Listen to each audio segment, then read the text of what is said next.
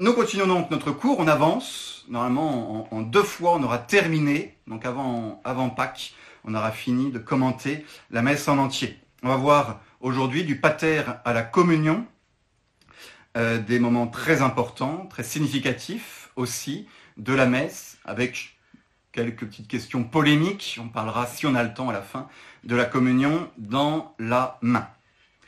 Alors, commençons par le pater, le Notre Père. Donc nous sommes à la fin du canon euh, et le prêtre s'apprête à réciter ce qu'on appelle l'oraison dominicale aussi, la prière du Seigneur, Dominicus, le Seigneur, Dominus, le Seigneur. Euh, le pater est la prière chrétienne par excellence. Elle a été composée par le Christ, hein, c'est la seule prière qui euh, nous a été donnée par Jésus lui-même.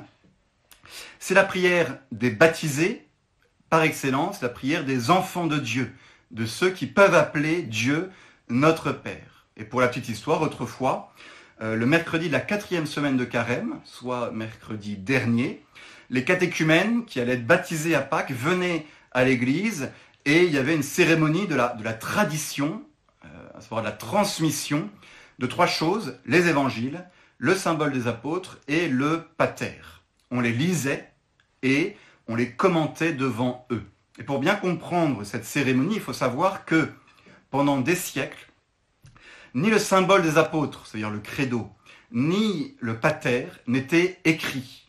Ils étaient transmis uniquement par tradition orale pour éviter la profanation. Et donc, un non baptisé, un non initié, pouvait très bien ne jamais avoir entendu la prière du Notre Père avant cette cérémonie grandiose dans laquelle on lui transmet le droit de euh, la prier aussi.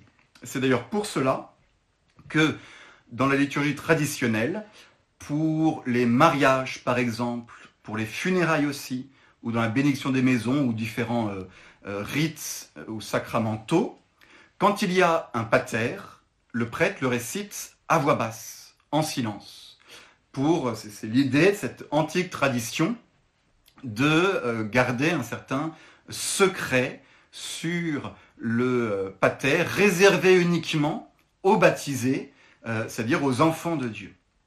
Le pater, je ne vais pas vous le commenter ici, mais en gros, il résume tout ce qu'on peut demander à Dieu avec sept demandes qui suivent un, mouvement similaire à celui du canon qu'on avait vu la dernière fois. On a d'abord trois demandes, les trois premières demandes qui s'adressent à Dieu et qui sont pour la glorification de Dieu ou l'action de grâce des choses de Dieu. Donc qui regardent Dieu, on s'occupe d'abord de lui avant de s'occuper de nous. Comme dans le canon, vous vous souvenez, on a dit c'est d'abord pour la gloire de Dieu et ensuite c'est pour le salut des hommes. Donc d'abord la gloire de Dieu, pendant trois demandes, et ensuite quatre demandes euh, descendantes, si vous voulez, euh, de demandes de grâce pour nous, pour les hommes. Avec, au milieu de ces sept demandes, la demande centrale, qui est euh, la demande euh, du pain. Donnez-nous aujourd'hui notre pain de chaque jour, et qui se réfère à l'Eucharistie.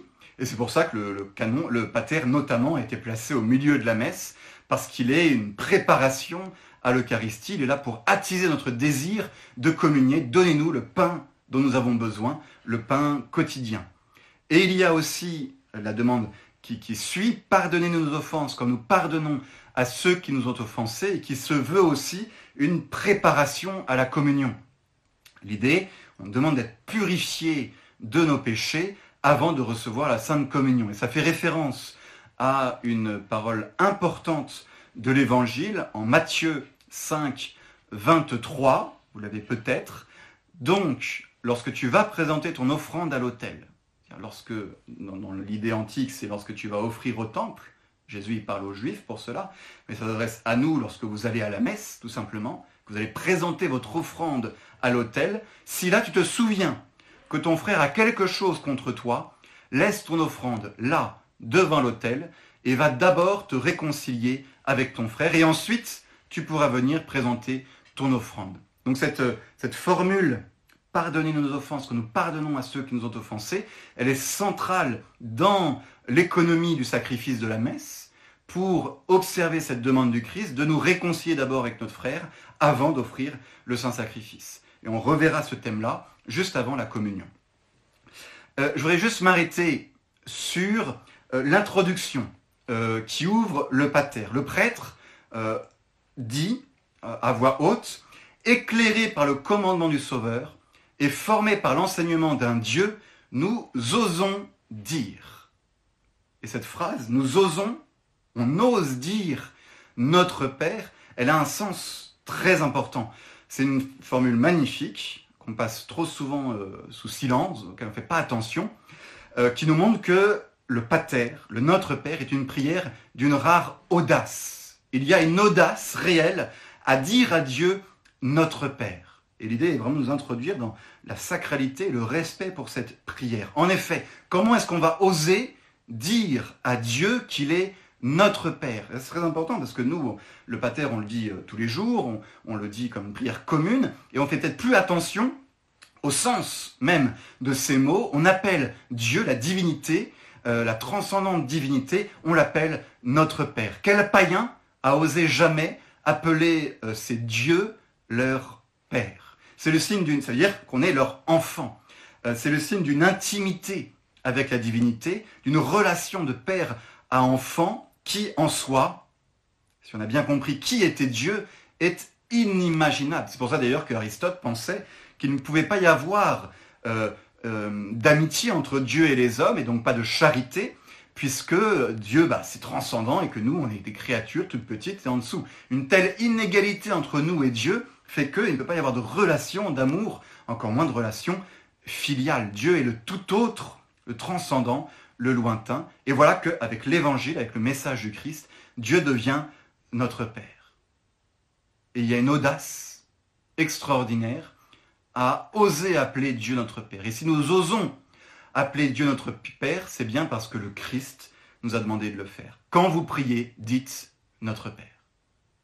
Et c'est fort de ce commandement du Seigneur, sans ce commandement, on n'oserait jamais dire une telle chose, fort de ce commandement du Sauveur, que nous osons dire notre Père. C'est pourquoi, vous l'avez saisi, que le Pater est la prière des baptisés uniquement. Aucun non baptisé ne peut en vérité appeler Dieu son Père. Ah, c'est très important.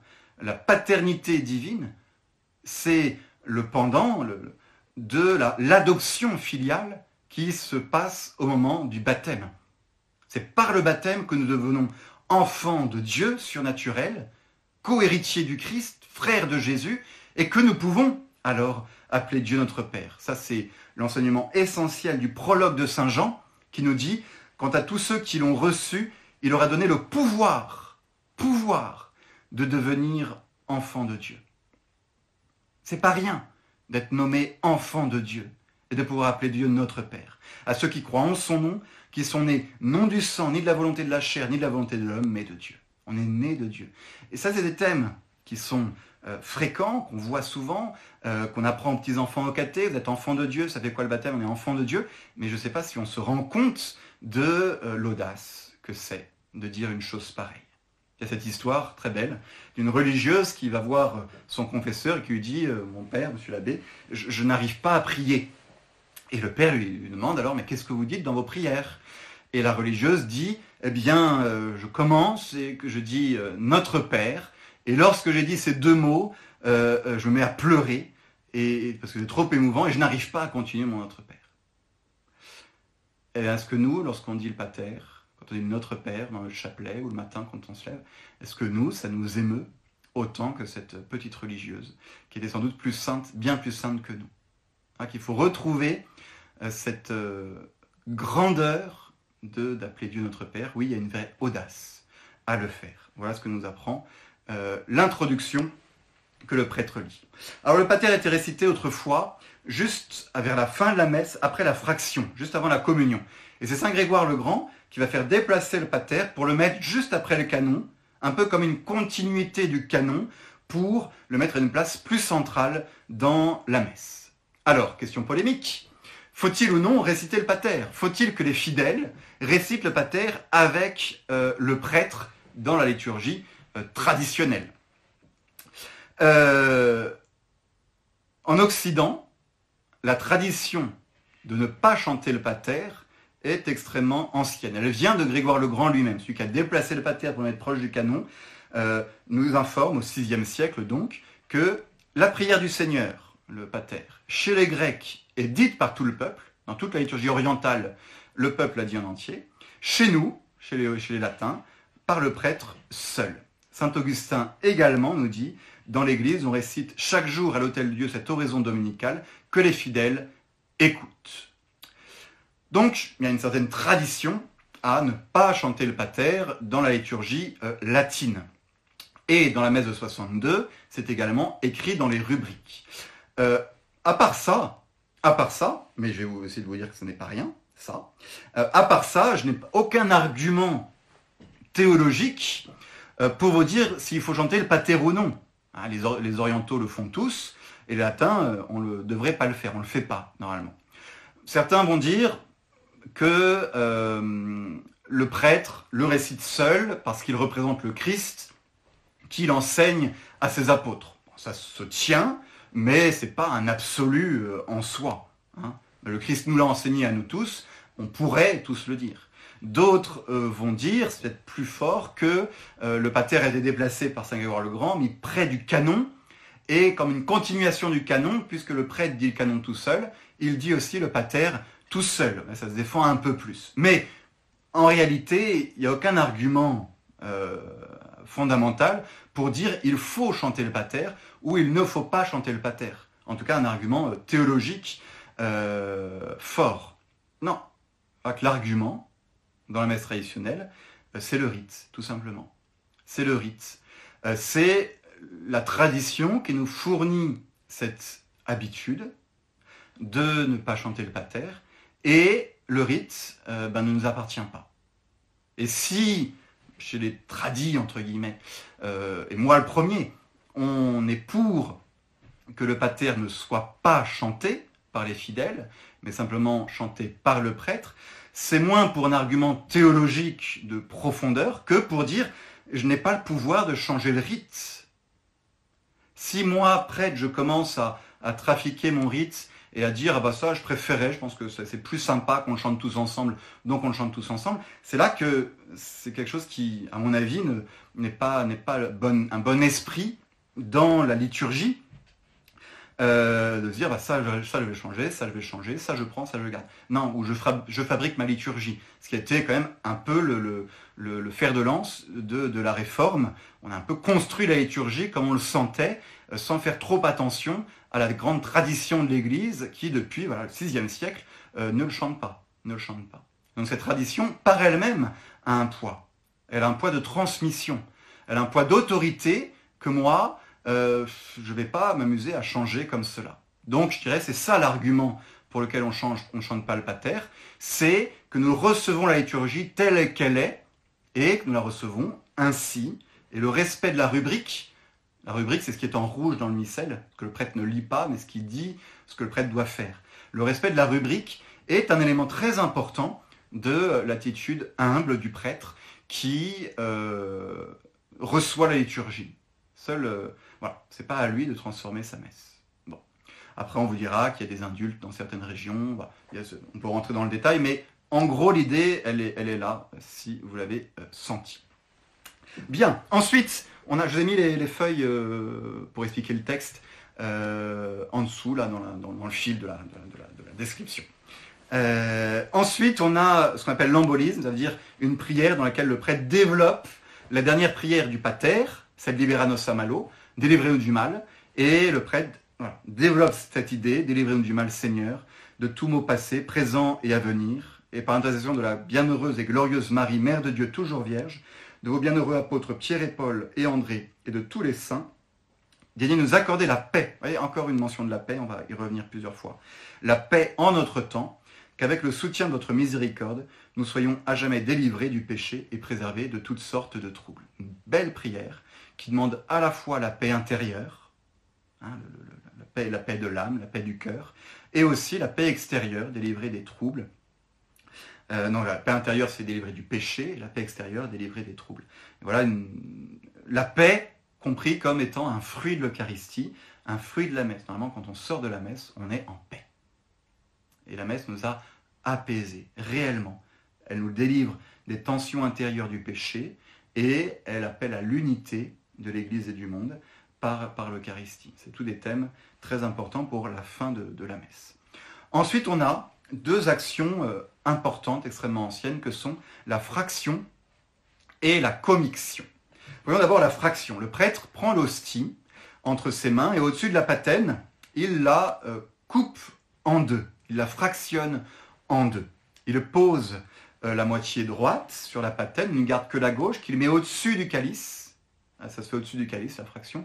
Qu'il met au-dessus du calice et il fractionne un petit bout de la partie gauche. Il garde le petit bout dans sa main droite et il pose le bout de la main gauche sur la patène. Il se retrouve donc avec une parcelle, une petite parcelle euh, de l'hostie, l'hostie ayant été coupée en, euh, en trois. Et en faisant cela, il dit, par notre Seigneur Jésus-Christ, votre Fils, qui est en Dieu, vit et règne avec vous dans l'unité du Saint-Esprit. Et ensuite, euh, avec le petit bout, il va faire trois signes de croix sur le calice en disant La paix du Seigneur soit toujours avec vous. Encore une fois, la paix qui est demandée euh, pour, euh, dans ces rites.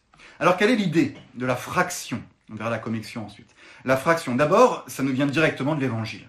Hein. C'est le Christ qui bénit le pain, le rompit et le donna à ses apôtres en disant. Et donc le prêtre, comme le Christ, rompt le pain à son image. Au début même, dans la liturgie, on appelait la messe la fraction du pain. Et c'est à la fraction du pain que les pèlerins d'Emmaüs ont reconnu euh, Jésus. Donc c'est un, souvenir de ce que le Christ a fait.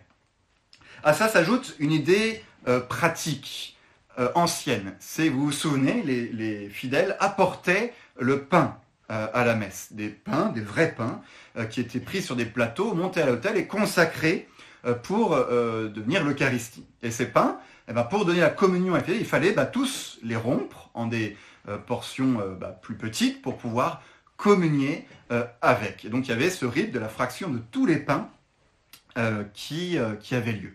Depuis que, à partir du Xe siècle, on utilise des petites hosties, euh, déjà prédécoupées si vous voulez, déjà à taille pour la communion. Il n'y a plus besoin de découper euh, les pains pour la communion, mais on a gardé ce rituel de la fraction quand même par souvenir du Christ. Et puis il y a aussi une idée symbolique très forte, euh, qui là est plus bah, spirituelle, c'est l'image de ce corps du Christ déchiré, brisé par nos péchés. Et tout ce thème-là du cœur brisé, euh, il faut relire Isaïe 53, on est dans le temps de la passion, c'est vraiment les textes à relire, on en parlera quand on parlera de l'agonie vendredi, euh, euh, de ce corps qui a été broyé, brisé par le péché des hommes, eh bien dans la fraction du pain, on essaye de, nous souvenir, c'est ce à quoi on peut penser quand on voit le prêtre fractionner l'hostie, bah, Jésus a vraiment été brisé à cause de nous. il a souffert un déchirement, intérieur et dans ses membres à cause de nous. Faites bien attention, hein, c'est symbolique uniquement, puisque le corps de Jésus, euh, dans l'hostie, ne subit rien. Il est glorieux euh, au ciel, et dans l'hostie, il n'est pas vraiment coupé en deux, c'est symbolique, puisqu'il est présent entièrement dans les trois parcelles, finalement, de, de l'hostie. Et puis une dernière raison, dans le rite romain, l'hostie était coupée en trois. Une partie servait à la communion du prêtre, l'autre partie était conservée pour la communion des malades. Et enfin, la dernière partie servait à la euh, commixion. Alors cette commixion, qu'est-ce que c'est? C'est euh, le moment où le prêtre, après avoir fait trois signes de croix avec la petite parcelle, la laisse tomber dans le calice et récite cette prière que le mélange sacramentel, ec commixio, ah, c'est ça le mélange, commixio, du corps et du sang de notre Seigneur Jésus-Christ que nous allons recevoir, nous serve pour la vie éternelle, ainsi soit-il. Pourquoi euh, est-ce qu'il y a ce rite? L'idée originale, euh, euh, au début, c'est que on utilisait, on l'a dit, du pain fermenté pour le saint-sacrifice de la messe. Et parfois, on utilisait des, pains fermentés consacrés avant, à la messe d'avant, pour la communion du lendemain. Et ce pain fermenté, bah, comme tout le pain, il durcissait. Et donc, pour la communion, on le ramollissait en le trempant dans, dans le sang, dans le vin, dans le sang du Christ. C'est ce qu'on retrouve dans la communion sous les deux espèces par intinction, vous savez, euh, chez les orientaux, où on trempe le pain dans le vin et ensuite on donne le, corps dans le sang, vous m'avez compris, et ensuite on donne cette communion euh, aux, fidèles. Ça, c'est le symbole, on va dire, historique, mais le symbole spirituel qui est extrêmement important de ce rassemblement du corps et du sang du Christ avant la communion, c'est d'exprimer la résurrection de Jésus. Hein.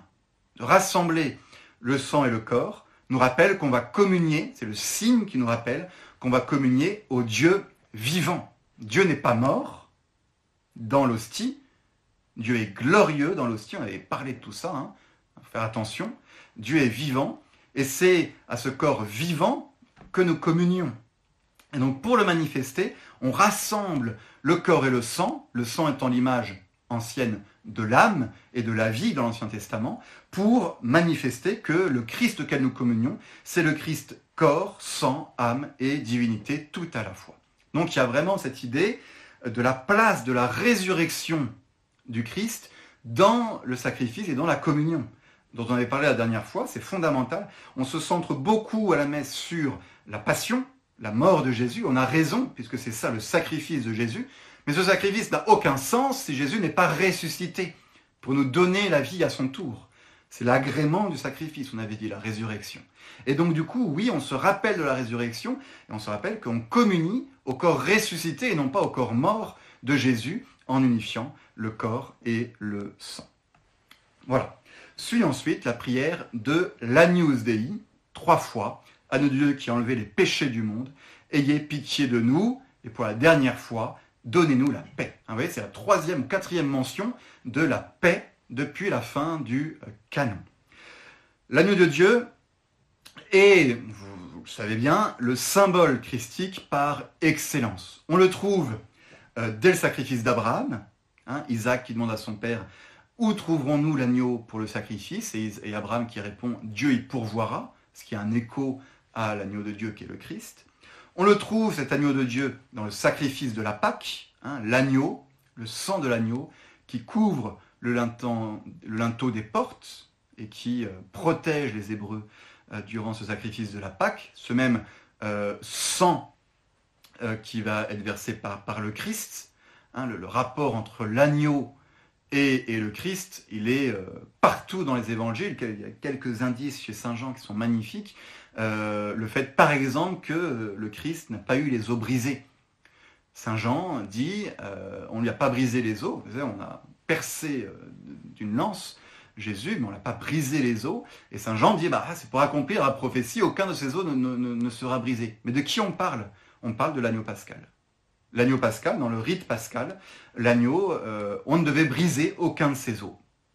Et bien, ce lien entre l'agneau et le Christ, il est, formidable. Euh, on retrouve l'agneau dans Isaïe, euh, Isaïe 53, donc dans la grande prophétie du serviteur souffrant dont on parlera vendredi. maltraité, il s'humilie, il n'ouvre pas la bouche, comme un agneau conduit à l'abattoir, comme une brebis muette devant les tondeurs, il n'ouvre pas la bouche. Et là, on a un écho avec Saint Jean, encore une fois, dans sa passion, où il nous dit que et Jésus tachebat, et Jésus se taisait, hein, écho direct à cet agneau silencieux qui est conduit à l'abattoir et qui n'ouvre pas la bouche. Voilà. On a ensuite Saint Jean-Baptiste, voici l'agneau de Dieu, hein, qui réalise les prophéties. Et puis on a toute l'Apocalypse, dans laquelle est décrit à de multiples reprises cet agneau au ciel égorgé et debout, hein, le grand paradoxe de l'Apocalypse.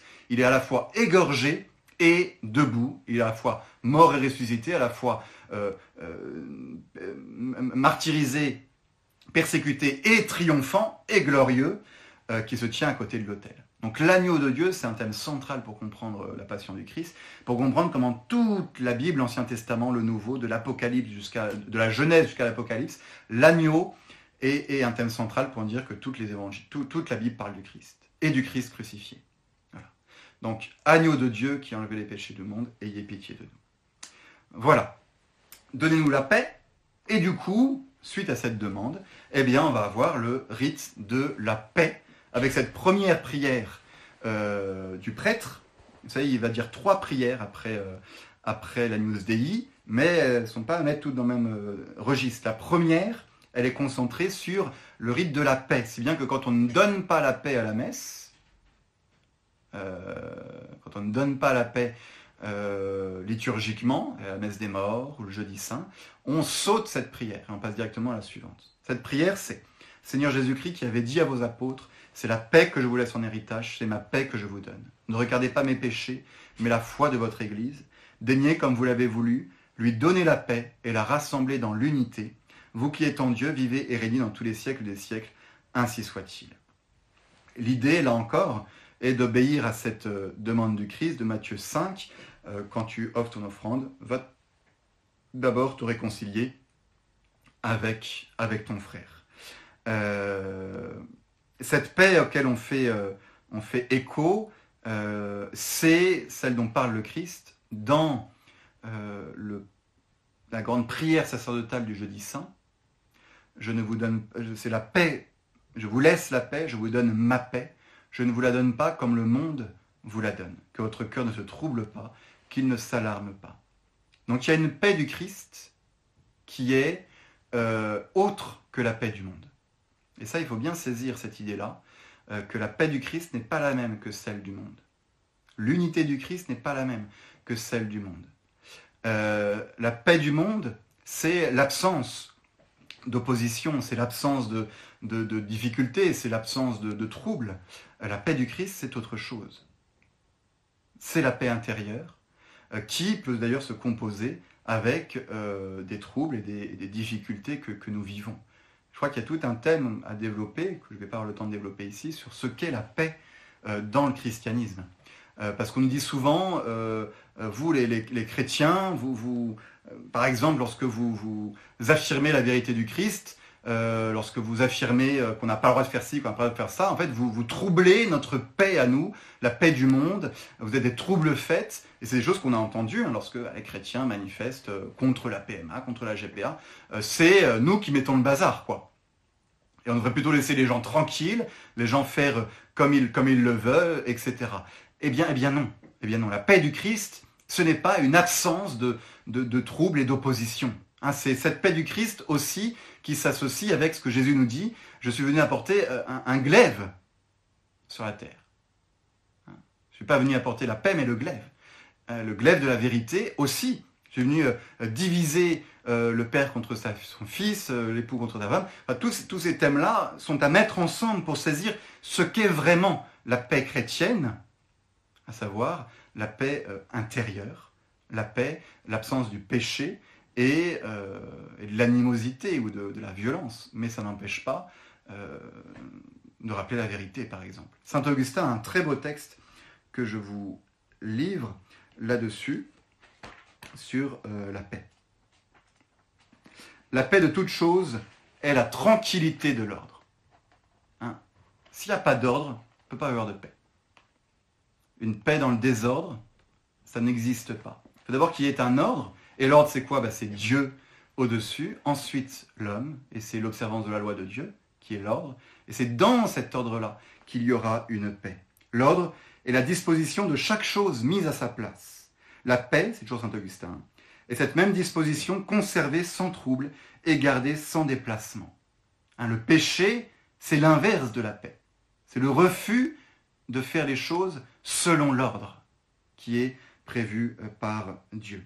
La paix du corps est le sage tempérament de toutes les parties qui la composent.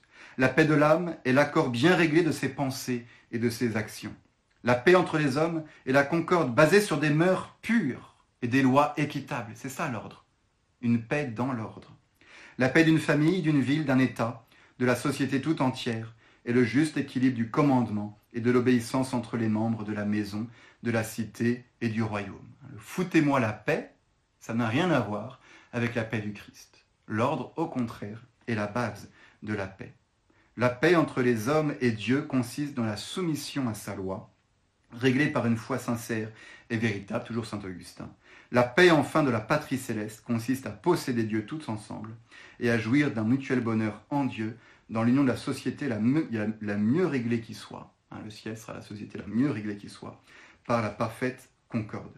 C'est dans la cité de Dieu, au livre 14 bien saisir ce qu'est la paix, ne pas en faire un principe absolu, il y a, c'est un principe second si vous voulez.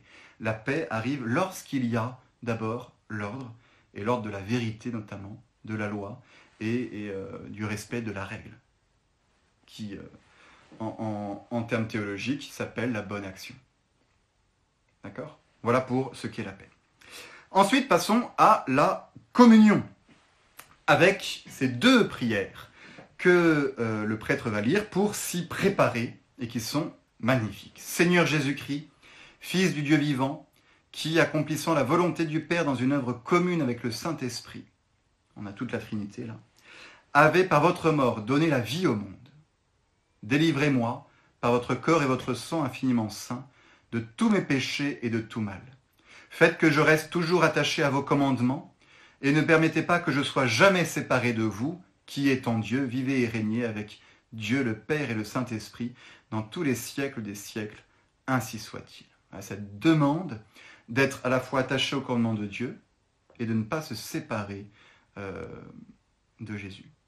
C'est, pour, les experts, l'un des seuls passages dans le rite romain où il y a euh, une sorte de petite pointe euh, d'émotion sensible, la plus manifestée. Hein, tout le rite romain est quand même assez sobre.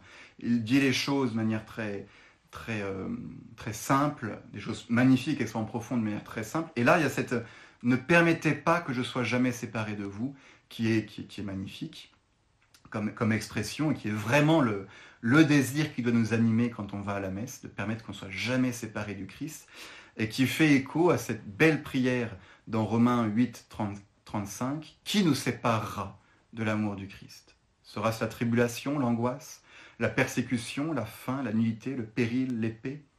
À cause de toi, on, on nous met à mort tous les jours, on nous regarde comme des brebis destinées à la boucherie, mais dans toutes ces choses, nous sommes vainqueurs. Et j'ai l'assurance j'ai l'assurance, dit Saint Paul, que ni la mort, ni la vie, ni les anges, ni les dominations, ni les choses présentes, ni les choses à venir, ni les puissances, ni la hauteur, ni la profondeur, ni aucune autre créature ne pourra nous séparer de l'amour de Dieu manifesté en Jésus-Christ notre Seigneur.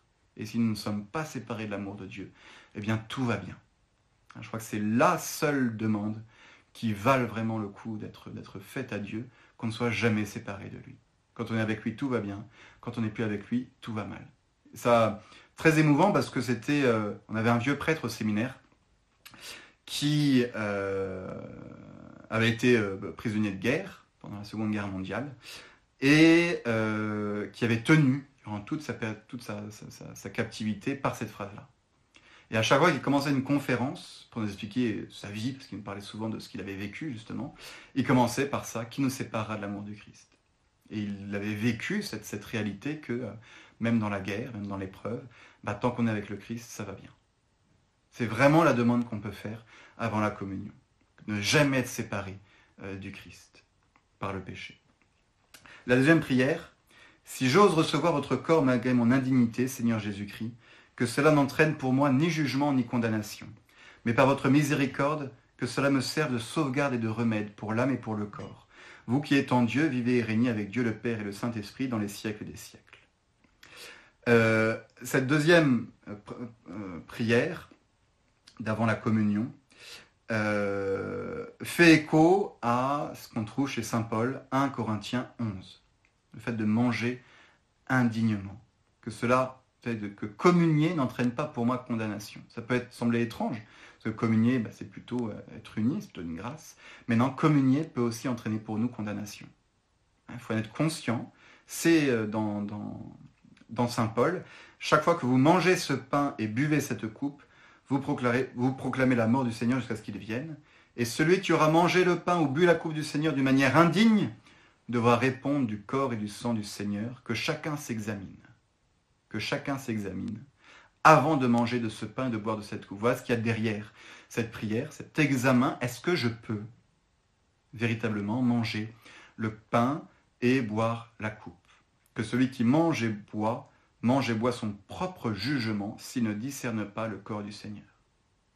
C'est vraiment important ce thème-là, surtout aujourd'hui, parce que euh, a l'impression que euh, communier est devenu un acte euh, automatique quand on va à la messe, ce qui n'est pas vrai. Hein. Pour communier, il faut certaines conditions, il faut un certain état de notre âme, on en avait parlé, une communion en état de péché mortel, ça veut dire le cœur séparé de Dieu, bah, c'est pas du tout une union avec Dieu, c'est un, nouveau péché qu'on fait, c'est un sacrilège. C'est un sacrilège parce que euh, on, pose un signe et on fait exactement l'inverse, c'est-à-dire qu'on est séparé de lui. C'est pour ça que la tradition de l'Église demande à ce qu'il y ait une certaine condition pour communier, notamment ne pas avoir de péché mortel non confessé sur la conscience. C'est très important, et il faut le rappeler, la communion n'est pas quelque chose d'automatique parce qu'on est allé à la messe. C'est autre chose qui demande une attitude intérieure extrêmement importante de désir et d'amour de Dieu. Euh, si on a mal assisté à la messe, si on ne se sent pas prêt, si euh, on ne se sent pas l'âme euh, en état de grâce, eh ben, on ne va pas communier. Et on essaie d'abord de se réconcilier avec Dieu pour ensuite communier. C'est le pain des vivants, l'Eucharistie. On avait déjà parlé de tout ça. Donc c'est une prière aussi importante avant la communion. Ensuite, voilà, le prêtre prend euh, l'Eucharistie euh, et récite cette prière Seigneur, je ne suis pas digne que vous entriez sous mon toit, mais dites seulement une parole et mon âme sera guérie, qui est la parole du centurion, euh, une parole d'humilité et de confiance à la fois. D'humilité, je ne suis pas digne, mais de confiance, je crois que vous allez me guérir. On a juste remplacé maison, serviteur, que mon serviteur sera guéri, que par, par âme, que mon âme sera guérie. Puis le prêtre se communie au corps et ensuite au sang.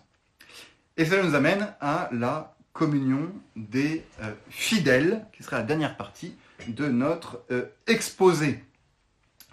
Euh, la communion, j'en ai pas parlé ça quand même, il faut que je le dise, fait partie du rite de la messe. Elle est même obligatoire pour le prêtre. Un prêtre n'a pas le droit de célébrer la messe sans communier. Hein, ce serait euh, grave, une faute grave. Euh, si bien même que si le prêtre mourrait après la consécration, après avoir consacré les saintes espèces, un autre prêtre devrait venir pour communier euh, au corps et au sang. C'est indispensable pour l'intégrité du sacrifice. On va essayer de voir pourquoi.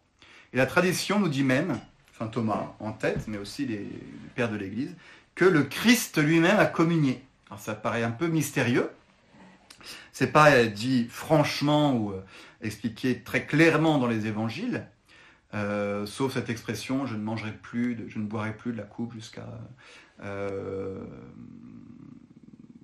la Pâque céleste, mais qui, bon, on ne sait pas exactement trop trop ce que ça veut dire, mais que le Christ aurait communié, ça c'est la tradition qui le dit, pour manifester cette unité entre nous et lui, et le rôle du prêtre, puisqu'il est prêtre, de euh, communier à la victime. C'est ça qu'il faut bien saisir dans la communion. On insiste beaucoup sur la communion comme union avec Jésus, et c'est très vrai. Hein, c'est central même. C'est tout ce qu'on a vu euh, la première partie du trimestre, le premier trimestre, des effets de la communion comme union avec euh, Jésus présent tout entier dans, dans l'hostie. Mais il y a ce deuxième aspect de la communion qui est essentiel. On communie à l'hostie. Hostie, ça veut dire victime. On communie à la victime du sacrifice. Hein Pas simplement à, Jésus présent dans l'hostie, mais à Jésus euh, présenté sacramentellement comme victime du euh, sacrifice de, euh, de, la messe. Et donc, communier, c'est s'unir à la victime. Dans les sacrifices de l'Ancien Testament, dans les sacrifices de communion ou dans les sacrifices pour les péchés, une partie de la victime était consommée par le prêtre et dans certains cas aussi par les euh, fidèles. Ça a deux symboles, et ça il faut y penser quand on communie. Hein.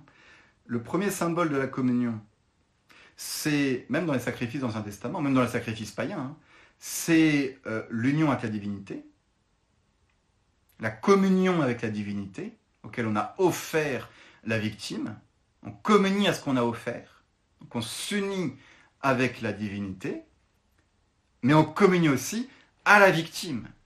Ce qui veut dire qu'on cherche à ne faire plus qu'un avec la victime qu'on a offert, dans le but, nous aussi, de nous offrir à Dieu. Communier, c'est devenir hostie. Pas simplement devenir Jésus, être divinisé par Jésus, certes c'est le plus important, mais c'est aussi devenir hostie, devenir victime à notre tour. C'est la communion, le symbole le plus fort par lequel je manifeste mon union avec le Saint-Sacrifice de la messe. Je peux le faire intérieurement depuis ma place, à l'offertoire, on en a parlé, mais je le fais de manière sacramentelle encore plus forte, en allant communier à euh, la victime, pour ne faire plus qu'un avec cette victime qu'est Jésus et qui s'offre à Dieu son Père, pour manifester que moi aussi, je m'offre à Dieu le Père avec Jésus et uni à lui. Donc la communion pendant la messe a beaucoup de sens.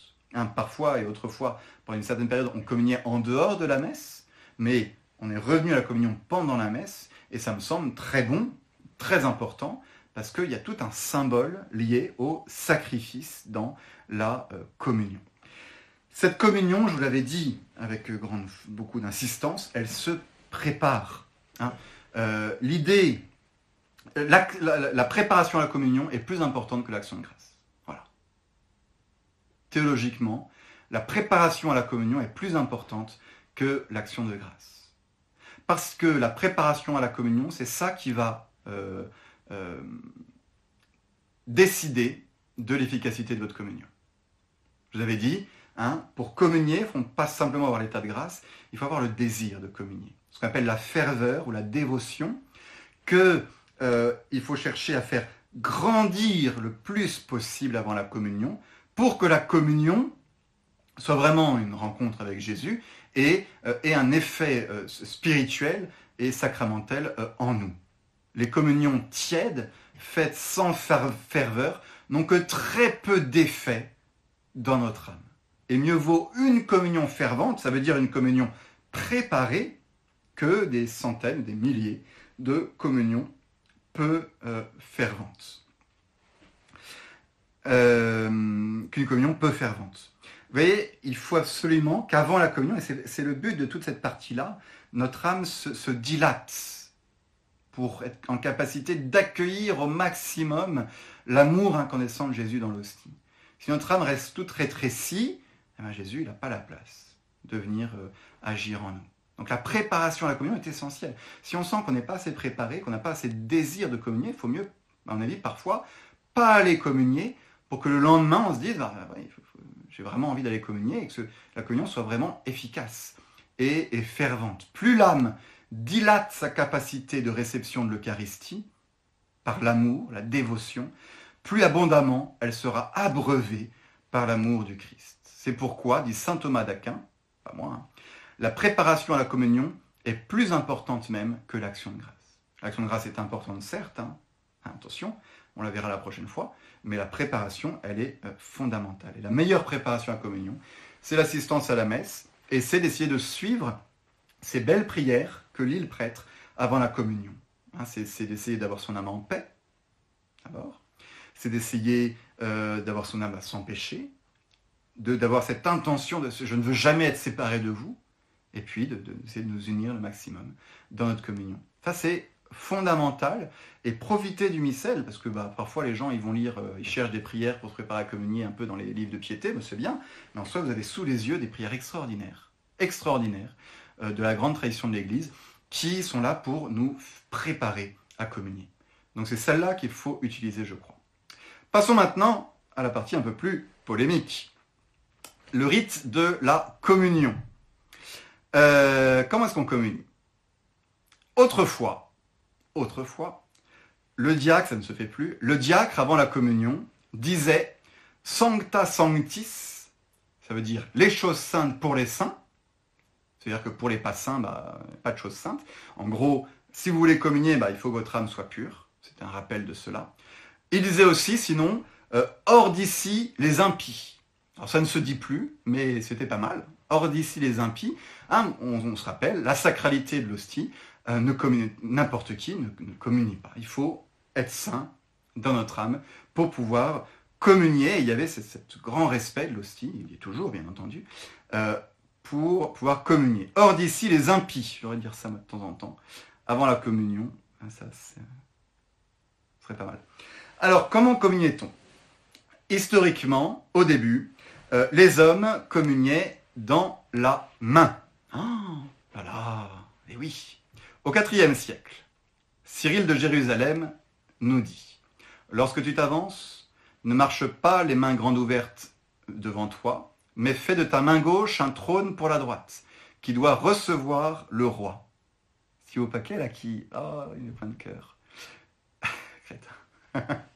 Lorsque tu t'avances, ne marche pas les mains grandes ouvertes, mais fais de ta main gauche un trône pour la droite qui doit recevoir le roi. Puis recourbe en creux la paume de celle-ci et prend possession du corps du Christ en disant Amen. Alors, avec le plus grand soin, sanctifie tes yeux par le contact du corps sacré et consomme-le, mais prends garde de n'en rien laisser tomber, car ce qui t'échapperait serait comme quelque chose de tes propres membres qui se perdrait. Hein, on oublie souvent cette deuxième partie de la phrase sociale de Jérusalem.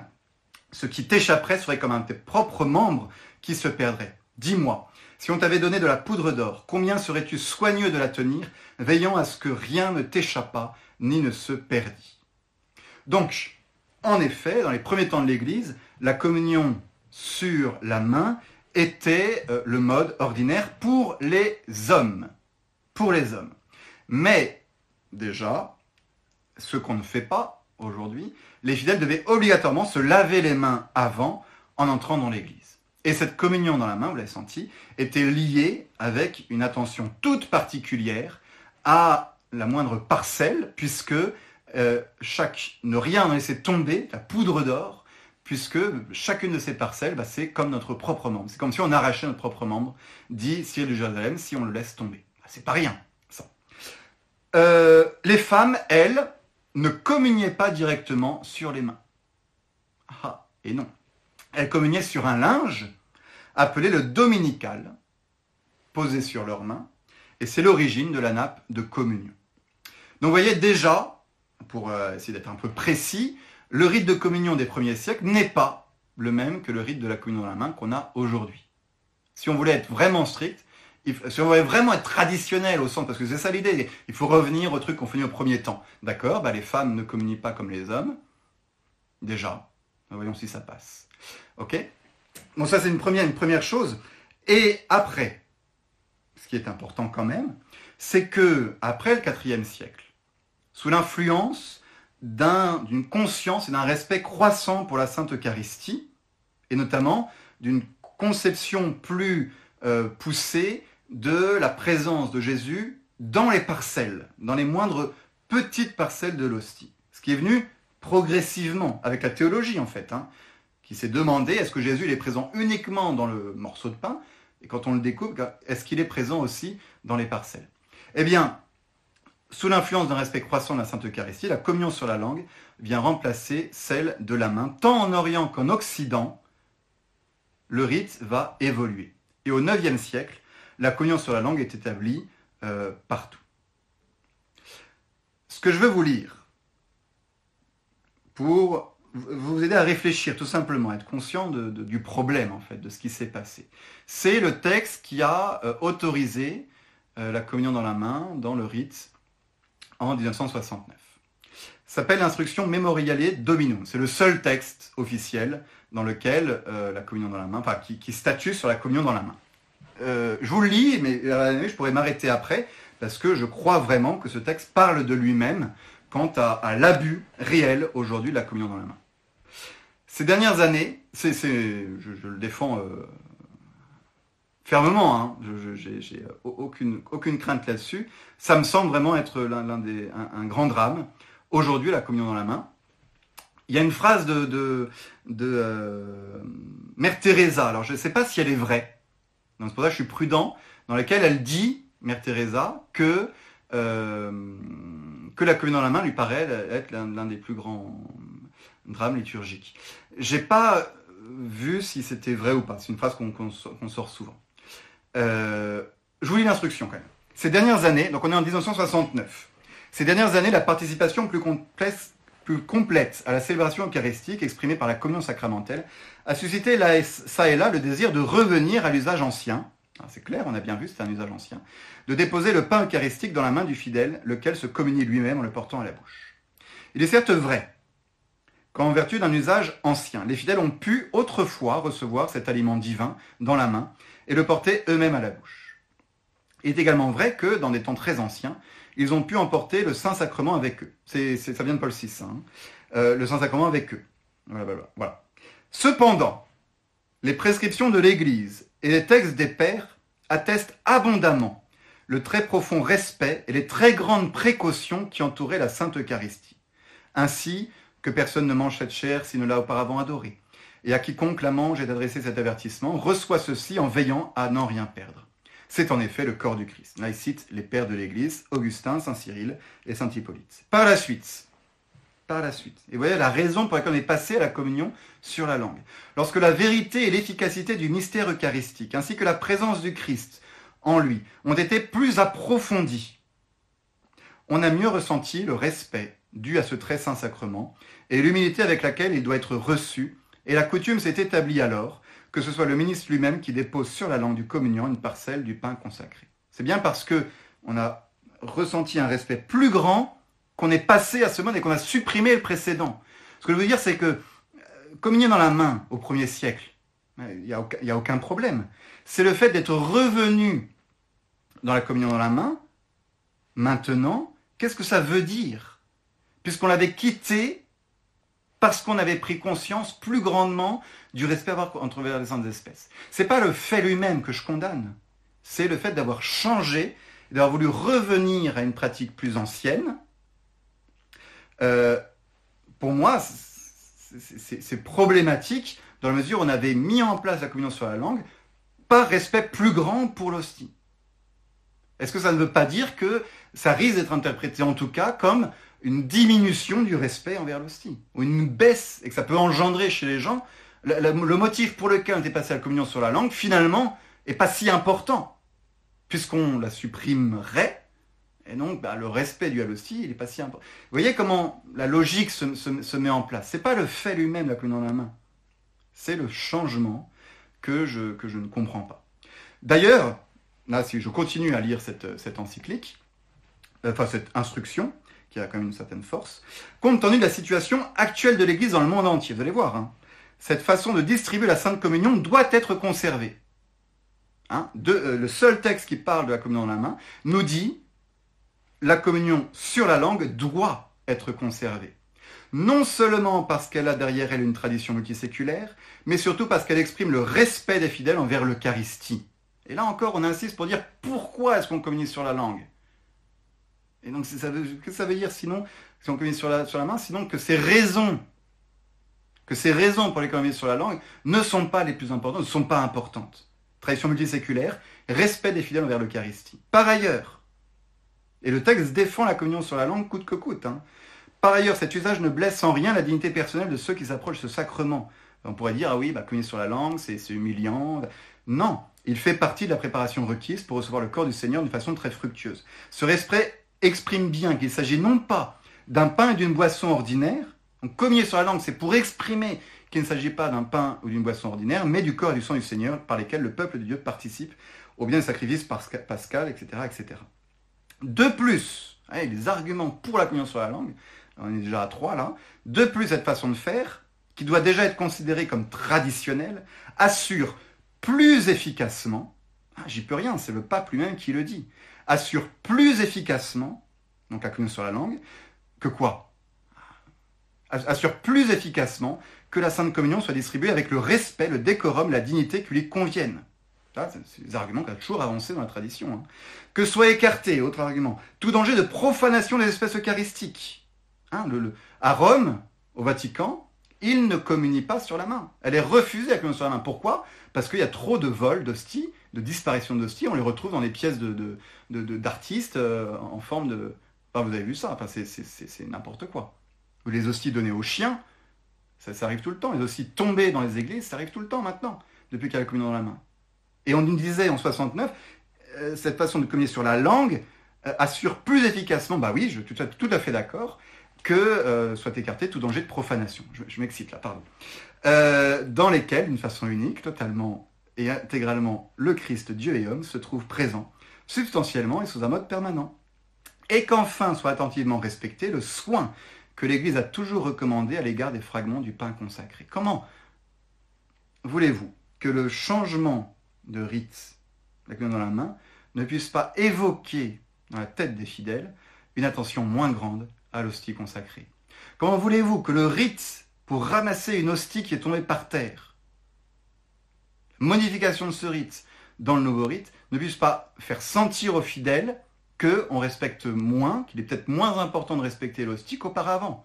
Dans le rite ancien, on, euh, euh, on embrassait le sol, on mettait un corporal, on mettait de l'eau ensuite. Dans le rite nouveau, une s'est tombée par terre, le prêtre révérender la ramasse. C'est tout. C'est tout.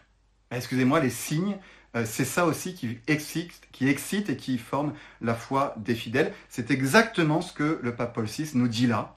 Tous ces signes de la communion dans la main sont là pour euh, sur la langue, sont là pour exciter les fidèles au respect le plus grand à avoir envers l'Eucharistie. Ça le fait mieux. Moi, ça me suffit pour refuser intégralement et tout le temps la communion sur la, sur la main.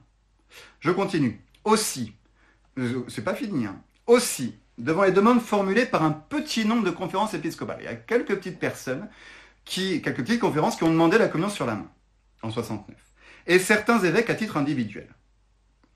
Le souverain pontife a-t-il décidé de demander à tous les évêques de l'Église latine ce qu'ils pensent de l'opportunité d'introduire ce rite de la communion dans la main?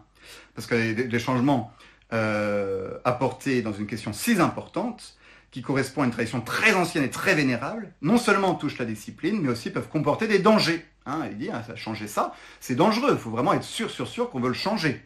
Qui, comme on le craint, euh, le Saint-Père le craint, naîtrait éventuellement de cette nouvelle manière de distribuer la Sainte Communion. Il dit, il craint qu'il y ait quelque chose, euh, un manque de respect, qui naîtrait de la communion dans la main. C'est pas moi, hein, c'est le Saint-Père qui dit ça.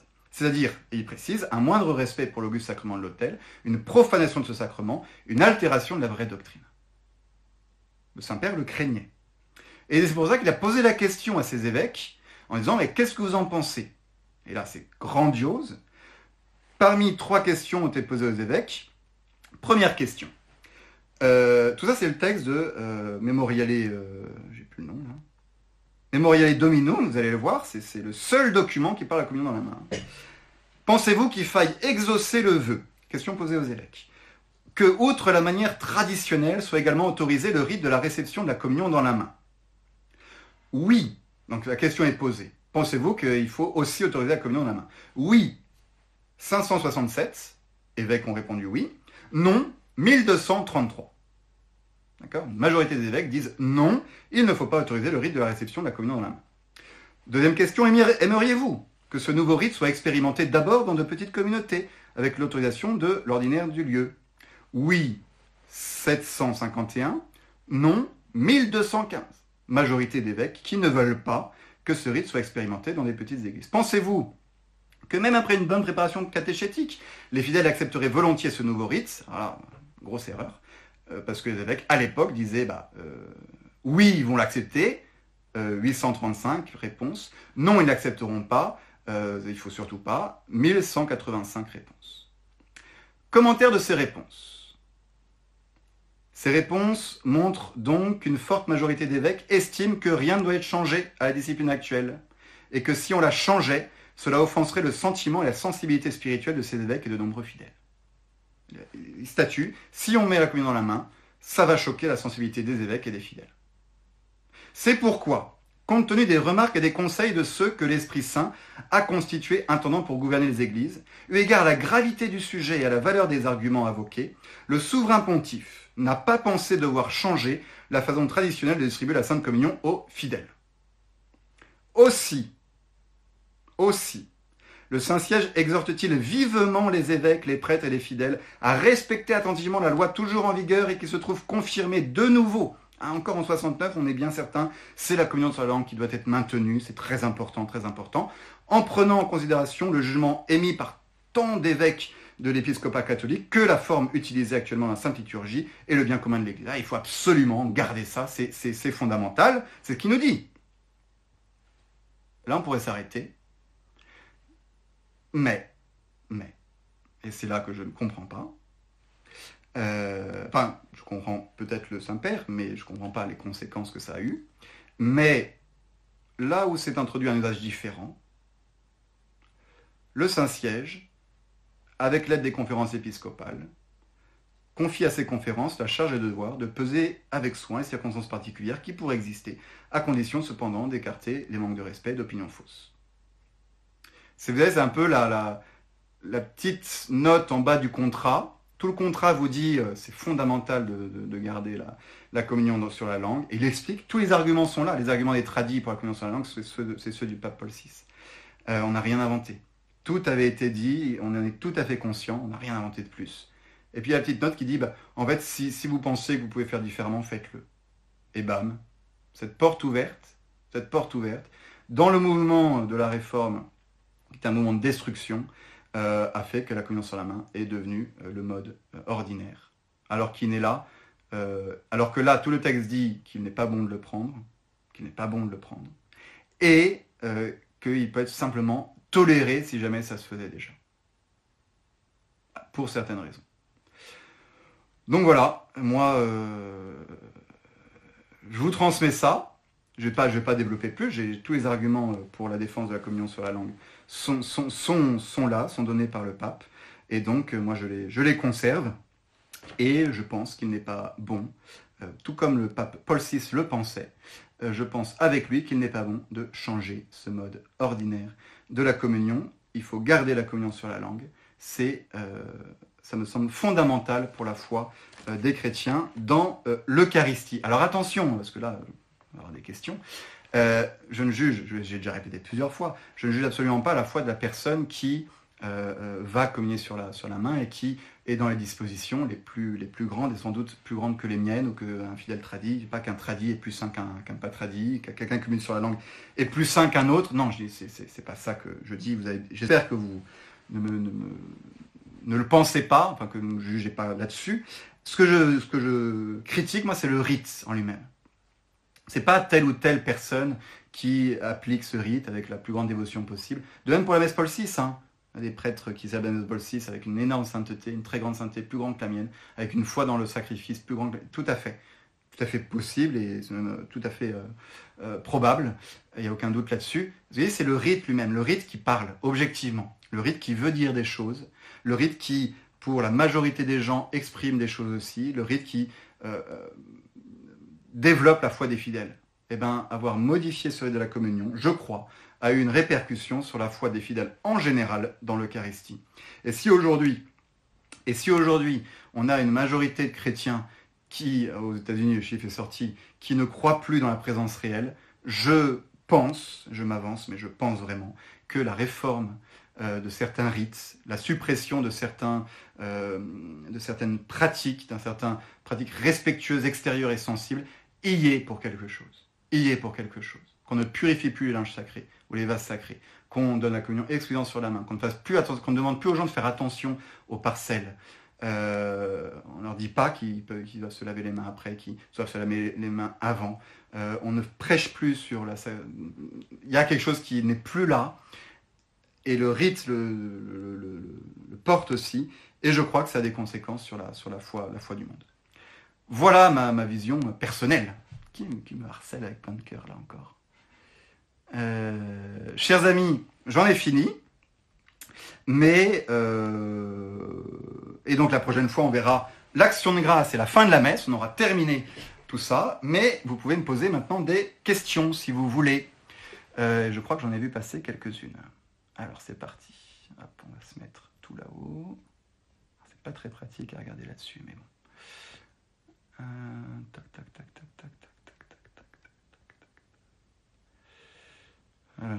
C'est très, gênant. Hein. Cette prière est magnifique. Elle est également reprise dans la prière publique pour l'unité de l'unité, la prière sur, de l'unité, la première prière de, euh, avant la communion. D'où vient la concélébration dans le rite ordinaire Je ne vais pas me lancer là-dedans parce que j'en ai déjà parlé. Je vous renvoie euh, pour la concélébration. J'ai déjà fait un, topo dessus, ça me prendrait un peu de temps. Euh, j'ai déjà fait un topo dessus il y a trois ou quatre euh, séances. Après, si vous me posez des questions en privé, n'hésitez pas. Mais ça me prendrait quand même beaucoup, de temps pour, pour parler de la concélébration.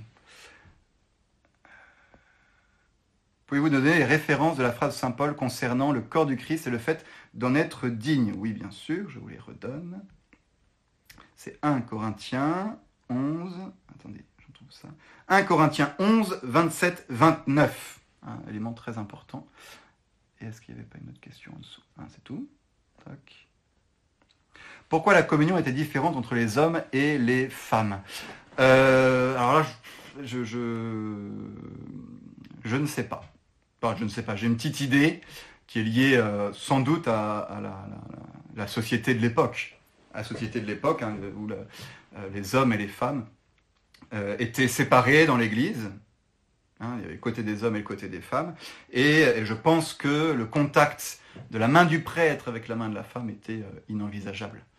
Euh, je, m'avance peut-être, hein, euh, mais je pense qu'il y, a quelque chose de, ce niveau-là, à mon avis. Les femmes devaient être voilées. et par exemple, j'ai ça en tête parce que je sais que dans les baptêmes, euh, le, prêtre ne, pouvait pas faire les onctions aux femmes non plus. Il les faisait. Donc euh, c'est le contact, à mon avis, entre euh, la, femme et, le prêtre qui était pas possible. Et c'est une, c'était le rôle des diaconesses du coup en fait de d'autres femmes consacrées, rien à voir avec le, diaconat, de faire les onctions des catéchumènes femmes. Ça c'est antique. Et donc du coup, je pense que pour la communion, il y a un peu la même idée euh, d'éviter le contact entre la femme et le prêtre, dans des motifs de chasteté, je pense. Bonsoir, monsieur l'abbé. Concernant le pater, est-il dit que le pape Pie XII a autorisé les fidèles à chanter avec le prêtre? Partant de là, n'est-il pas plus aisé de parler d'un choix entre deux possibilités plutôt que de modification du rite, les deux vécus en France Oui, alors j'aimerais bien trouver ce texte parce que je, sais qu'il existe. Je l'ai dit, je sais que dans certains diocèses, c'était autorisé. En tout cas, moi, dans le missel que j'ouvre et que j'utilise, euh, il est marqué euh, que le, prêtre ne chante, pas, ne chante pas le pater. Donc cette permission de Paul VI, est-ce qu'elle s'étend euh, au monde entier? Est-ce qu'elle s'étend pour certains diocèses? De, de Pie XII, pardon.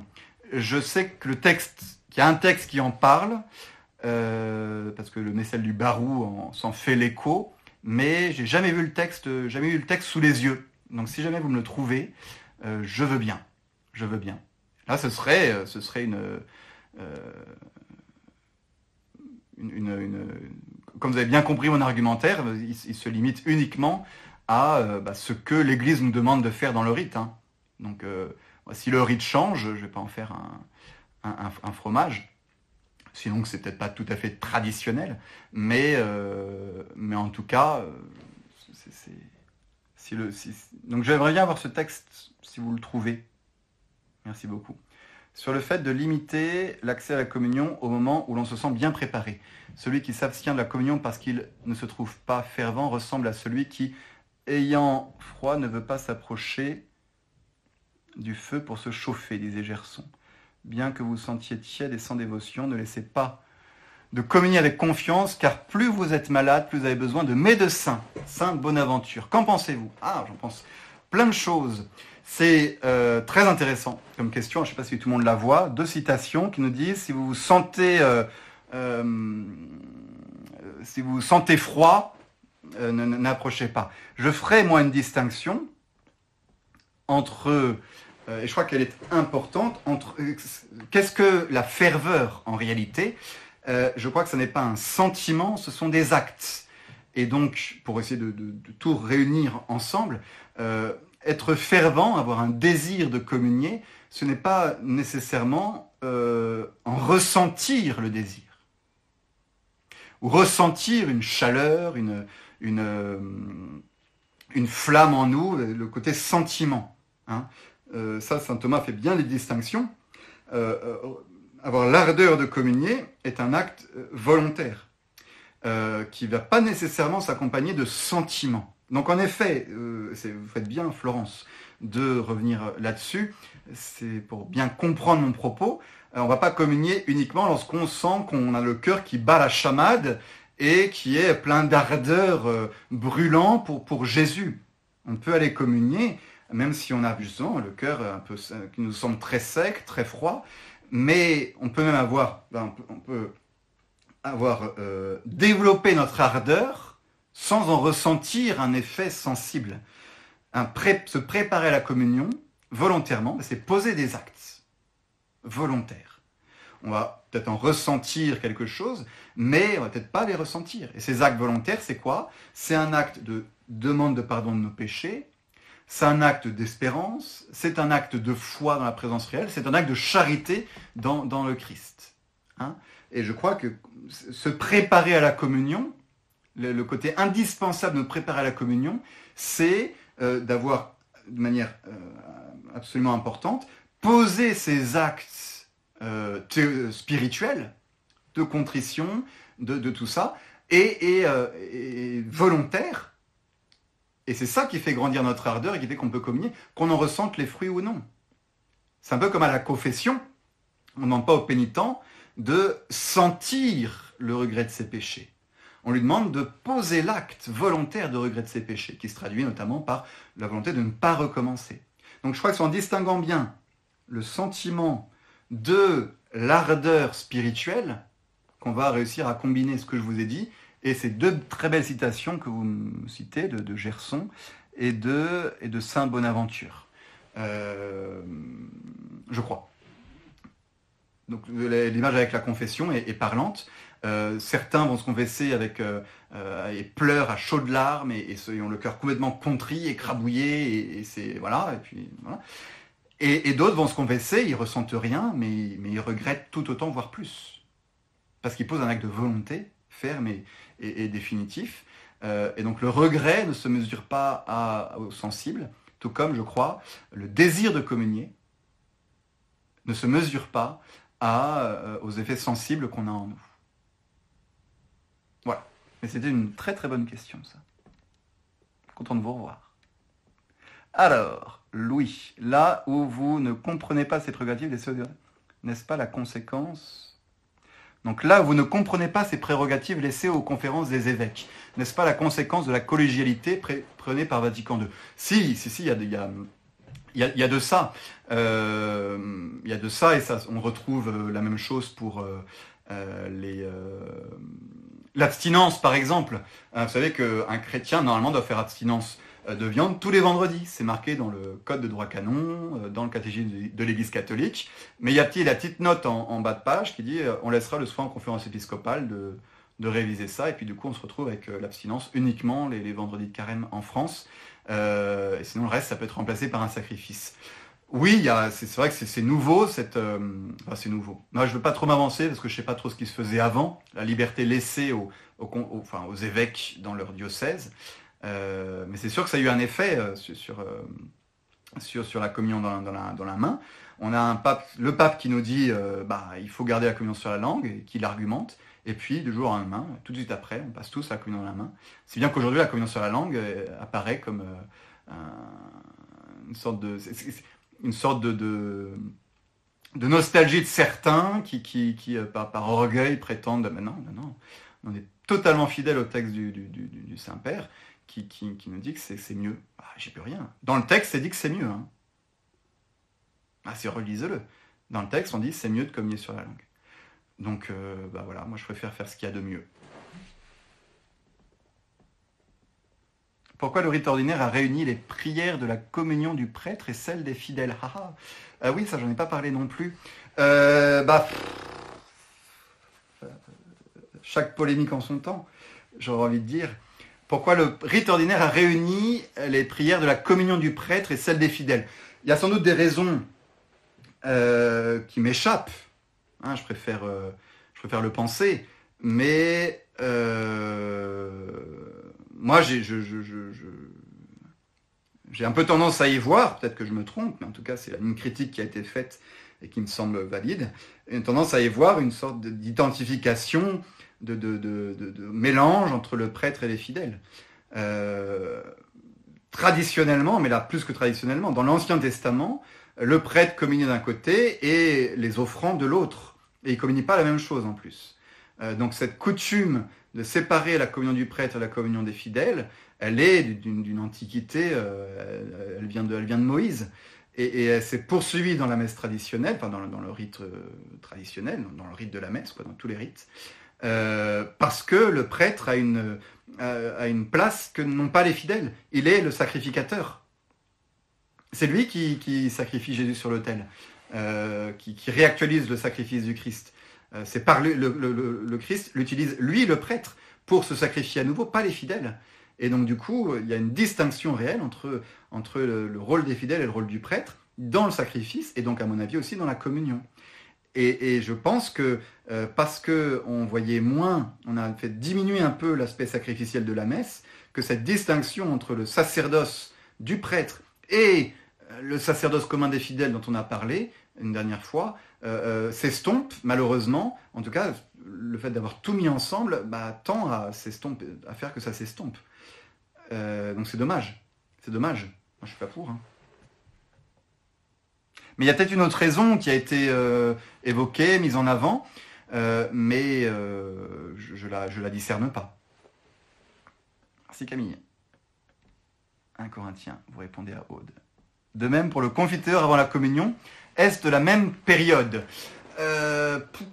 Oui, oui, oui, c'est de la même période. C'est, pour moi, il a été supprimé dans le missel de 62 le confiteur avant la communion pour la messe chantée, je crois, et pour la messe basse. Euh, parce que bah, c'est bon, les raisons sont peut-être un peu plus complexes liturgiquement. Est-ce que c'est une répétition de, ce confiteur qu'on a déjà dit euh, dans la, messe basse en tout cas, les fidèles l'ont déjà dit, donc le dire deux fois, ils ont peut-être euh, jugé qu'il n'était pas bon de le répéter. Moi, je, je trouve que c'était bien qu'il y ait les deux. Pourquoi est-ce qu'il y a un confiteur avant la communion? Parce qu'en fait, autrefois, la communion était dite en dehors de la messe, et donc il fallait un confiteor propre à la communion. En remettant le rite de communion dans la messe, on l'a remis intégralement avec son confiteor, et certains se sont dit, bah, c'est un peu bête de laisser, le confiteor alors qu'il est déjà dit au début de la messe. Donc euh, certains ont voulu le supprimer. Je n'en je, vais, pas, vais pas un absolu, du coup, d'abord parce qu'il est plus prescrit en soi, euh, et puis parce qu'on a, certains l'ont déjà dit au début de la messe, le confiteor.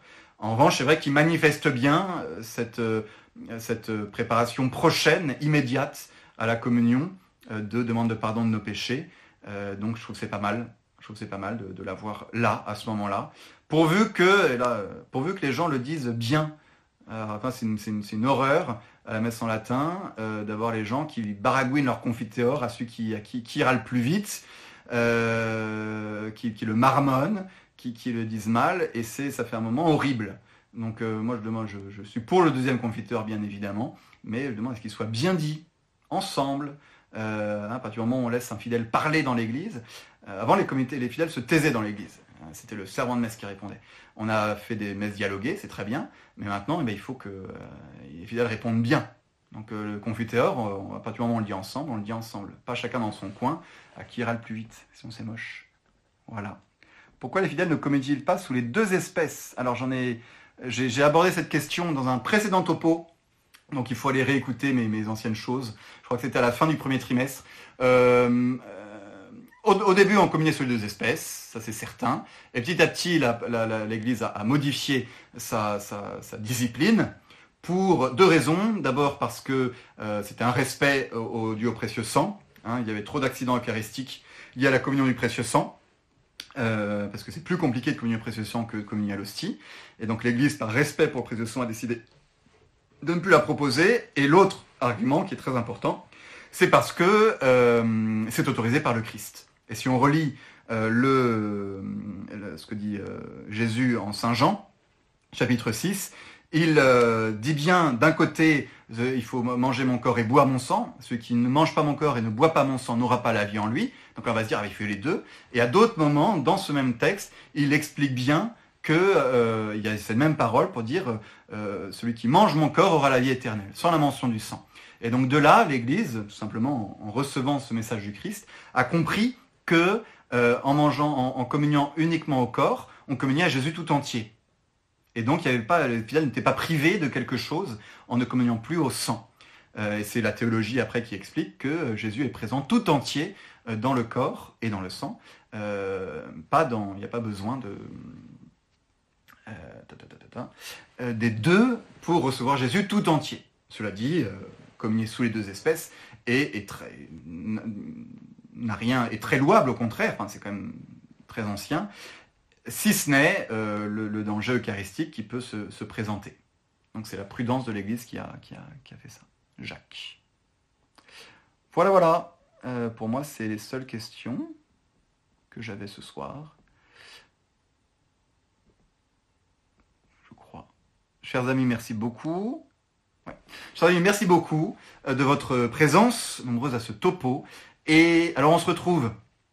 Y a vendredi, je ferai une conférence sur l'agonie de notre Seigneur, en essayant de mettre en relation euh, Isaïe 53, le serviteur souffrant, et, le récit de l'agonie, pour nous préparer à la, à semaine sainte. Et puis lundi prochain, dernier euh, du trimestre, et on achèvera euh, de parler de la messe.